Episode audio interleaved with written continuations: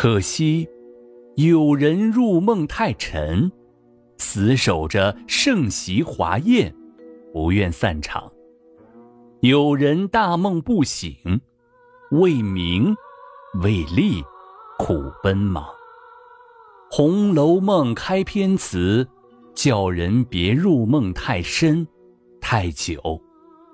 死守着盛席华宴的人，到梦醒之时，就该失落了。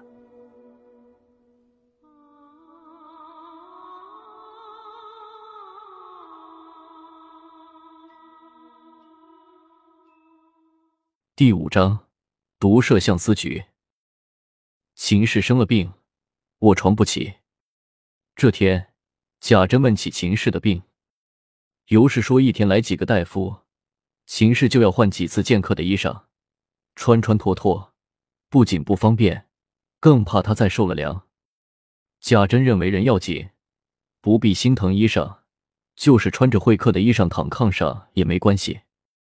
他又提起，方才冯子英来看他，推荐一个好大夫，名叫张有士，学问渊博，医理极精，能断人生死。张先生上京为儿子捐官，正在冯家住着。他已拿名帖让冯子英代他请医，今日天晚大概不会来了，明天一定会来。尤氏说：“后天是太爷的寿辰，怎么庆贺？”贾珍说：“今天我去请太爷的安，请他后天回家为他庆寿。他却说他清静惯了，不愿到是非场中去。”还不如把他住的阴骘文叫人刻印出来，比受众人几个头还要强百倍。还说后天要赶去闹他，就跟我下不去。尤氏叫来贾蓉，说吩咐赖生、照例预备两天筵席，要丰丰富富。你再亲自去西府请老太太、大太太、二太太和你脸二婶子来逛逛。你父亲打听个好大夫，明日想必来。你可把你媳妇的病症好好告诉他。贾蓉一一应了。次日午间，张有事来了，贾蓉陪先生给秦氏看病。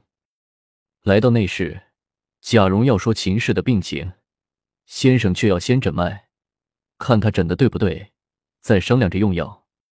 贾蓉知这位先生高明，就吩咐媳妇们伺候。先生诊罢脉，与贾蓉来到外间。根据秦氏双万寸关尺的脉象，细细剖说病情。秦氏的贴身婆子说：“先生真神，倒不用我们说了。我们请了几个太医老爷瞧过，都不如先生说的真切，七嘴八舌，说什么都有。求老爷明白指示。”张有事指出，秦氏这病是因他心性高强，太过聪明，遇见不如意的事。思虑太多，忧虑伤脾，引起肝火特旺，精血失常。若是在病初起时救治，还是好治的；但已耽误到这个地步，只有三分把握了。他又说：“大奶奶从前行经，日子不会缩短，只会延长，对不对？”婆子说：“可不是，每次都长两三天，多的十天。”先生说。这就是病源了，这是水亏火旺的症候。接着，他开出药方来。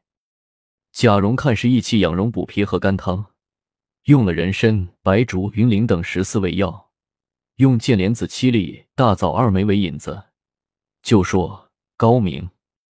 还要请教先生，这病与性命有妨无妨？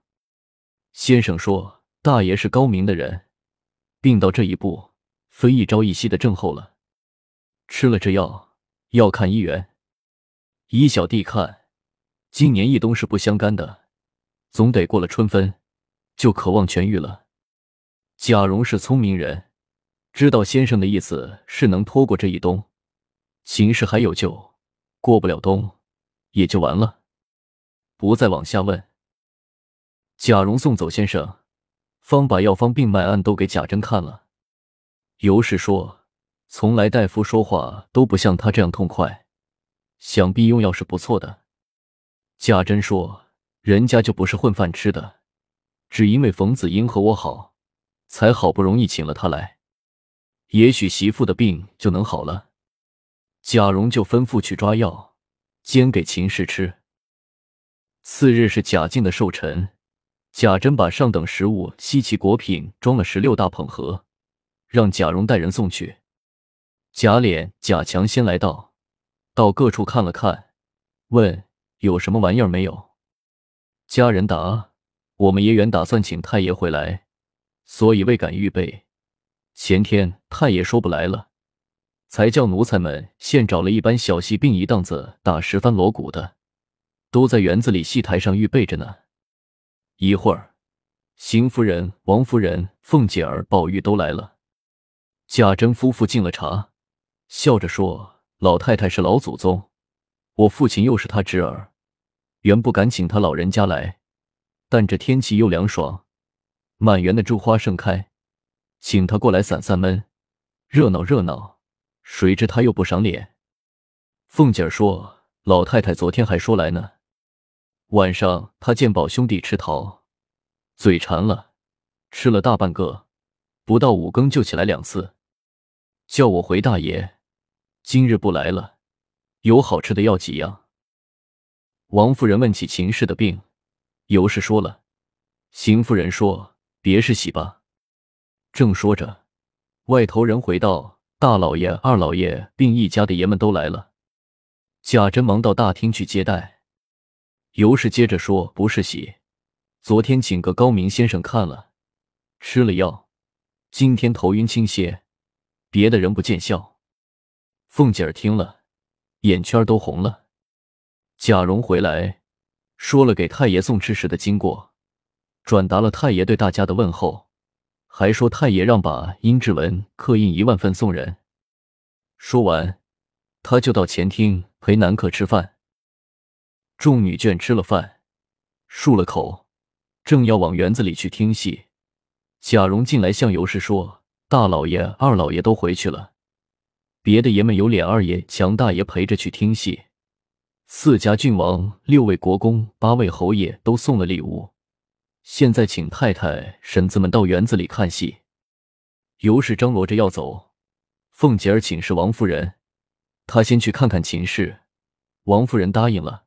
宝玉也要去，众女眷去了惠芳园，凤姐儿、宝玉跟上贾蓉去看秦氏。秦氏要站起来行礼，凤姐儿紧走两步，拉着他的手，不让他起来，坐到秦氏的褥子上。宝玉问了好，在对面椅子上坐下。秦氏强笑着说：“都是我没福，公婆把我当亲闺女，你侄儿从未跟我红过脸。”一家子长辈待我都好，婶子更不用说了。如今得了这个病，公婆面前未能尽一天孝，婶子这样疼我，我就有十分孝心。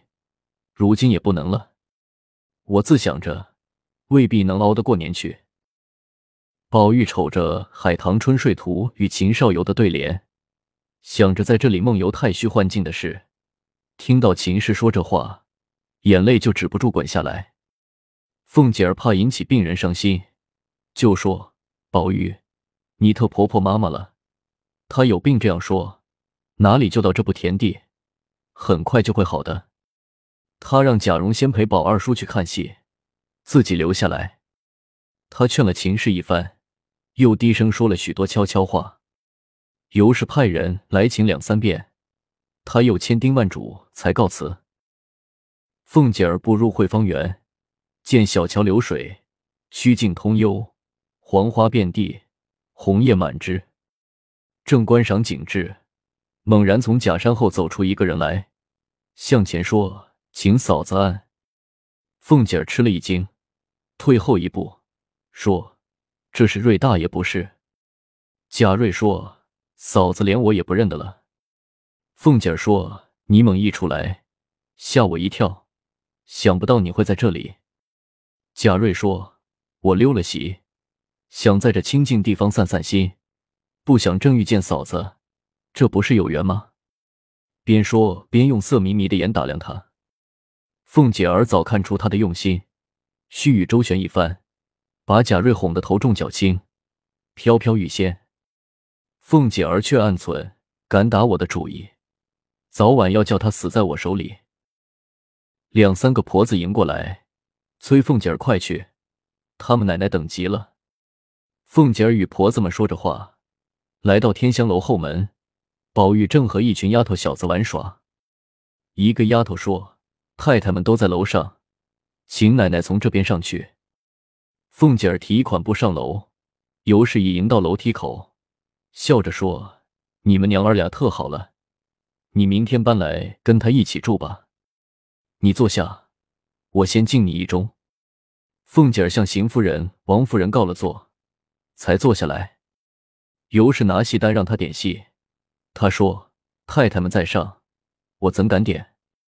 邢夫人、王夫人说：“我们点了好几出了，你点几出好的，我们听。”凤姐儿看了戏单，点了一出《还魂》，一出弹词。众女眷说说笑笑，边吃酒边听戏。凤姐儿往楼下看，问：“爷们到哪儿去了？”一个婆子说：“爷们带着石帆到宁熙轩吃酒去了。”戏唱完了。撤下酒席，摆上饭来。吃过饭，回到上房，吃了茶，大家才备车告辞。贾珍率子侄送到大门外，请他们明天再过来。众女眷上了车，贾瑞忍不住瞧凤姐儿。贾瑞到荣府去了几次，偏赶上凤姐儿往宁府看秦氏去了。这年十一月三十是冬至，节前那几天。贾母、王夫人、凤姐儿天天派人去看望秦氏，回来都说既不见重又不见轻。贾母心疼的不得了，大家却无法可想，只盼着她能平安过冬。到了初二，凤姐儿吃了早饭就来到宁府，见秦氏瘦的只剩下一把骨头，她坐下来说了些闲话，又开导秦氏此病无妨。秦氏说：“老太太赏的枣泥馅的山药糕，她吃了两块。”凤姐儿说明天再给你送来，就告辞出门，来到上房。尤氏问：“你瞧媳妇这病怎样？”凤姐儿沉默多时，才说：“这就没法了，也许冲一冲会好。”尤氏说：“我也暗中叫人预备了，就是那件东西没有好木头，慢慢办吧。”凤姐儿吃了茶，又说了一会子话，起身告辞。尤氏叮嘱：“你可慢慢说，别吓着老太太了。”凤姐儿回到家，先见了贾母，扯了个谎，说是荣根儿的媳妇见亲了，再好些就过来给老太太磕头。贾母就让她回房歇息。她又去见了王夫人，才回房中，平儿服侍她换了家常衣裳。说那三百两银子的利银，望儿媳妇送来，我收了。再有瑞大爷派人打听奶奶在家没有，他要来说话。凤姐儿哼了一声，说：“这畜生活该死。”就把贾瑞不怀好意的事说了。平儿嘛没人伦的混账东西，叫他不得好死。凤姐儿说：“等他来了，我自有道理。”二人正说着，有人来回，瑞大爷来了。凤姐儿说：“请进来。”贾瑞进来，满脸堆笑，连连问好。凤姐儿假装殷勤，让座倒茶，把贾瑞喜欢的金酥骨软，便用风言成挑逗他，他就顺水行舟，顺着贾瑞的话说，把贾瑞逗得抓耳挠腮，就想动手动脚。凤姐儿悄声说：“大白天的，你在这里也不方便，你先回去，等晚上起了更再来，悄悄的在西边穿堂等我。”贾瑞说：“那里人来人往，怎么好躲？”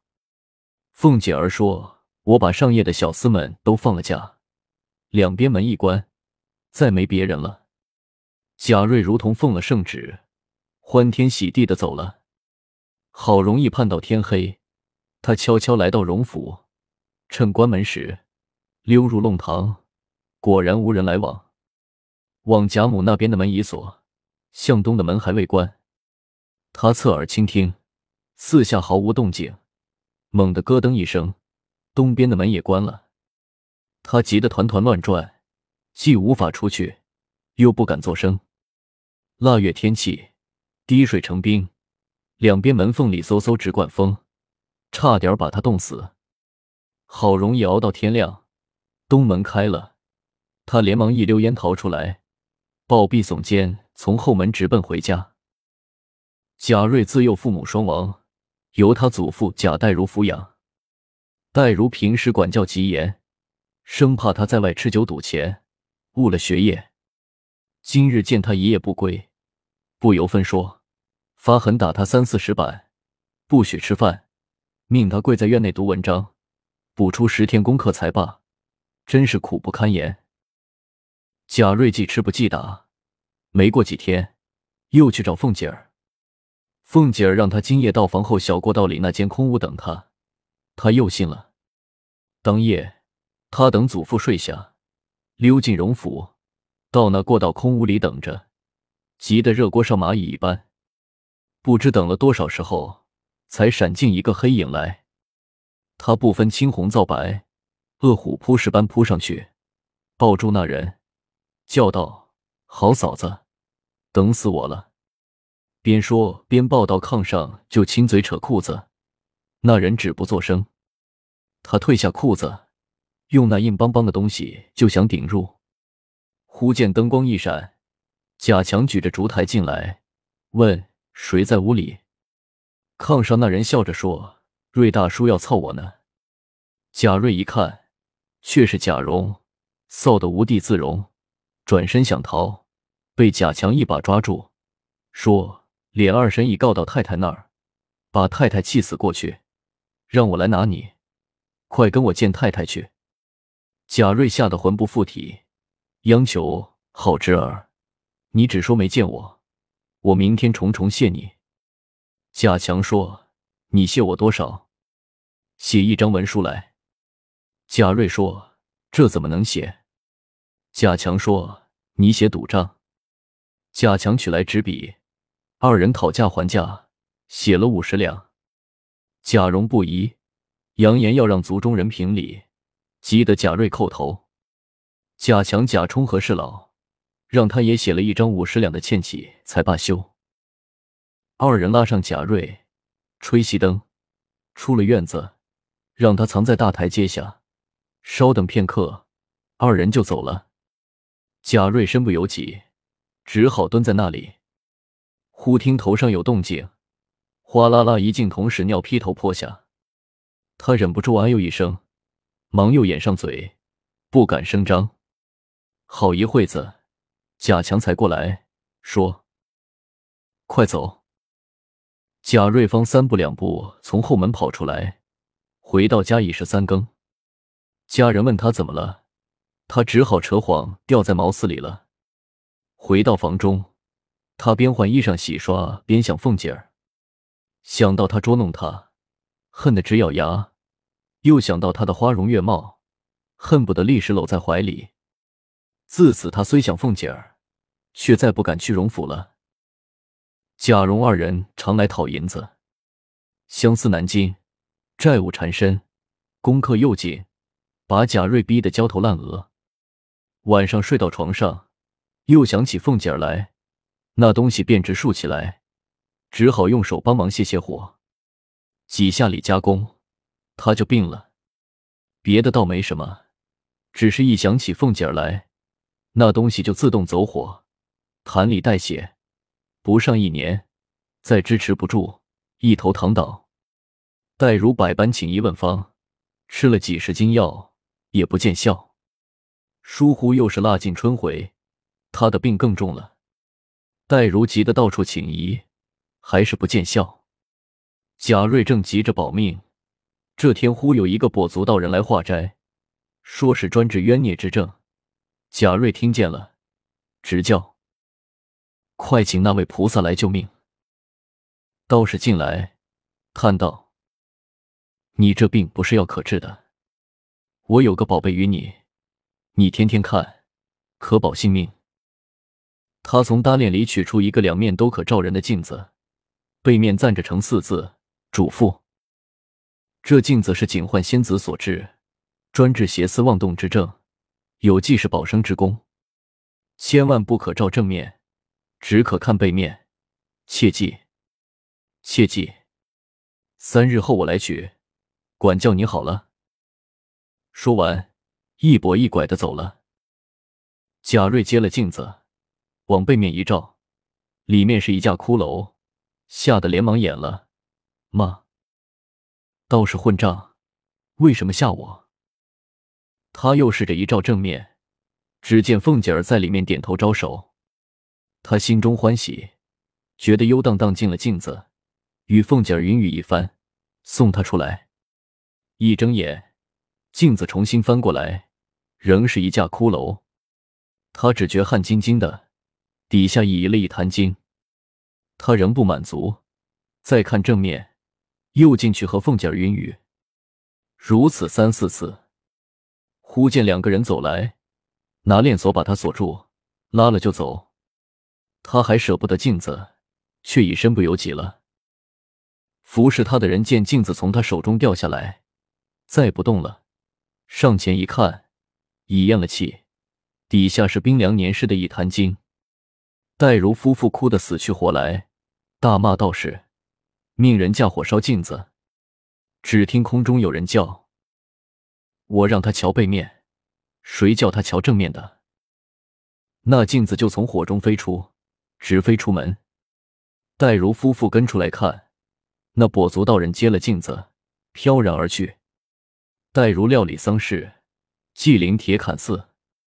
宁荣二府与族中人不分贫富，加上学堂同学资助一些银子，倒办得满像回事。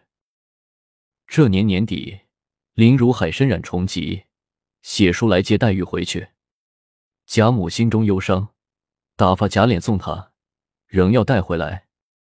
宝玉更是伤感，不忍分别，却因是邻家父女情，不好阻拦。贾琏收拾好行李盘缠，择日登船南下，往扬州去了。凤姐儿自贾琏走后，着实无趣。每到晚间，只与平儿说笑几句就睡下。这天，二人计算着贾琏的行程，不知不觉已交三更。平儿先睡熟了，他方睡眼朦胧，忽然秦氏走进来，笑着说：“婶婶，我今日走了。”你也不送我，咱娘儿俩平日相好，我特来向婶婶道别。再有一件心愿，只能告诉婶婶。凤姐儿说：“有什么心愿，只管托我就是。”秦氏说：“你是脂粉队里的英雄，男子汉也比不上你。常言道，月满则亏，水满则溢。又说，登高必跌重。”我们家赫赫扬扬，将近百载，一旦乐极生悲，应了那句“树倒猢狲散”的俗话，岂不虚称师叔就足了？凤姐儿十分敬畏，问：“用什么法儿可以永保无虞？”秦氏冷笑着说：“自古荣辱周而复始，岂是人力能保的？只有在荣氏筹划下衰时的退路，也可保全了。”如今只要办妥两件事，日后就好办了。凤姐儿问：“什么事？”秦氏说：“趁今日富贵，将祖营附近多置田庄，祭祀供给之费可从此出，再把家属设在这里，合族定下立规，日后暗房掌管这一年的钱粮、祭祀供给之事。如此轮流，既无争竞。”又无点卖珠币，即使是犯下罪，别的产业可查抄入关，祭祀产业是不得查抄的。败落下来，子孙回家读书务农，既有退步，祭祀又可永继。很快又会有一件非常的喜事，真有烈火烹油、鲜花着锦之盛，也不过是瞬息的繁华，一时的欢乐。万不可忘了那盛筵必散的俗话，若不及早预备。后悔也晚了。凤姐儿问：“有什么喜事？”秦氏说：“天机不可泄露。只是我与婶婶好，临别赠你两句话。”接着念道：“三春去后，诸方尽，各自须寻各自门。”凤姐儿还想再问，忽听二门上传世的云板连响四声，正是报丧的点数。她猛然惊醒，人回。东府荣大奶奶没了。凤姐儿吓出一身冷汗，忙穿衣往王夫人出来。这时何府都惊动了，不论老的小的，主子奴仆，想起秦氏的好处来，无不悲嚎痛哭。自黛玉走后，宝玉落单，也不和人玩耍，每晚都早早睡下。他从梦中惊醒，得知秦氏死了，只觉心中似戳了一刀。哇的一声，喷出一口鲜血。袭人等慌忙来扶，又要回贾母请大夫。宝玉说：“不要紧，这是急火攻心，血不归经。”便穿上衣裳来见贾母，立刻要到宁府去。袭人也不敢拦。贾母本不愿他此时去，宝玉不依，只好命套车，多派人一跟去。宁国府府门大开，灯火如昼，哭声摇山震岳。宝玉下车，来到灵堂大哭一场，见过尤氏，再见贾珍。这时，贾家带自备文字备玉自备草自备的爷们都来了。贾珍哭得泪人一般，哀叹这么好的媳妇去了，长房灭绝无人了。众人劝他，哭也无益，料理丧事要紧。他说：“如何料理？不过尽我所有罢了。”正说着，秦叶、秦钟并尤氏的亲眷也赶来了。贾珍派人陪客，又派人去请青天剑阴阳司择日，则准停灵四十九日，三日后开丧送讣文，请一百零八位和尚拜大悲忏，请四十九位道士打十九天解冤洗孽教，停灵于慧芳园中。请五十位高僧、五十位高道按期做好事。只有贾静快要得道成仙，孙媳妇死了也不愿回来，以免沾染红尘。贾珍自意奢华，看了许多木料都不中意。薛蟠来吊丧，说是他们店有一副板，叫做强木，做棺材万年不坏。原是一家亲王要的，因他获罪，就放在那里，也无人买得起。贾珍就让抬来看，帮底就有八寸厚，纹理如槟榔，气味如弹射，敲击发出玉石声响。薛蟠说：“这木料一千两银子也买不到，甄大哥随便赏几两工钱就行了。”贾政劝贾珍不可用这种木料，贾珍不听。秦氏的一个名叫瑞珠的丫鬟，要给主子殉葬，触柱自杀。另一个丫鬟宝珠，情愿为义女在灵前尽孝。贾珍仍不满足，暗想：贾蓉不过是国子监的学生，写在灵幡上不体面，仪仗也不能多用，很不自在。首期第四天，大明宫的主管太监戴权来吊唁，贾珍隆重款待，想为贾蓉捐个前程。戴权说。天子身边的三百名龙禁卫正好有两个空缺。昨天襄阳的一位朋友送来一千五百两银子，胡乱给他一个。永兴节度使冯胖子要给他孩子捐一个，我没工夫搭理他。咱们自家孩子要捐，快写个履历来。贾珍就命人立即写了一张红纸履历。江南应天府江宁县监生贾蓉，年二十岁。曾祖，原任经营节度使、世袭一等神威将军贾代化；祖，丙辰科进士贾敬；父，世袭三品爵威烈将军贾珍。代权交给一个贴身小厮，吩咐回去送给户部堂官老赵，说我拜上他起一张五品龙禁卫的票，再给个执照，明天我对银子送去。他让贾珍送一千两银子到他家就行了。贾珍感谢不尽。次日，贾蓉领来关平，贾珍就把各种仪仗换上五品直立，灵牌上写“告授贾门秦氏一人之灵位”。门前立两面朱红镶金大牌，大书“防护内廷紫禁道御前侍卫龙禁卫”。府门对面的和尚道士做法事的两座宣坛上，榜上大书“世袭宁国公种孙父防护内廷紫禁道御前侍卫龙禁卫贾门秦氏一人之丧”等字样。上启亲王，下至公侯伯子，南极各官府的女眷纷纷来吊唁。宁荣街一片雪白，来往的都是各品级的官教。贾珍虽对外面的事心满意足，但因有事犯了病，不能料理内事，一怕各位诰命夫人来了，礼数不周，惹人笑话；二怕丫头媳妇不尽心尽职，偷懒躲滑；三怕各种人意趁乱偷东摸西。宝玉说：“这有什么难处？”我建议一个人给大哥，让他代理这一个月的事，管保妥当。贾珍忙问：“是谁？”宝玉悄声一说，贾珍拉上宝玉，迫不及待的往上房去。邢夫人、王夫人、凤姐儿等近亲女眷正在说话，贾珍就要跪下请安。邢夫人见他身体不好，加上悲哀过度，拄着拐杖。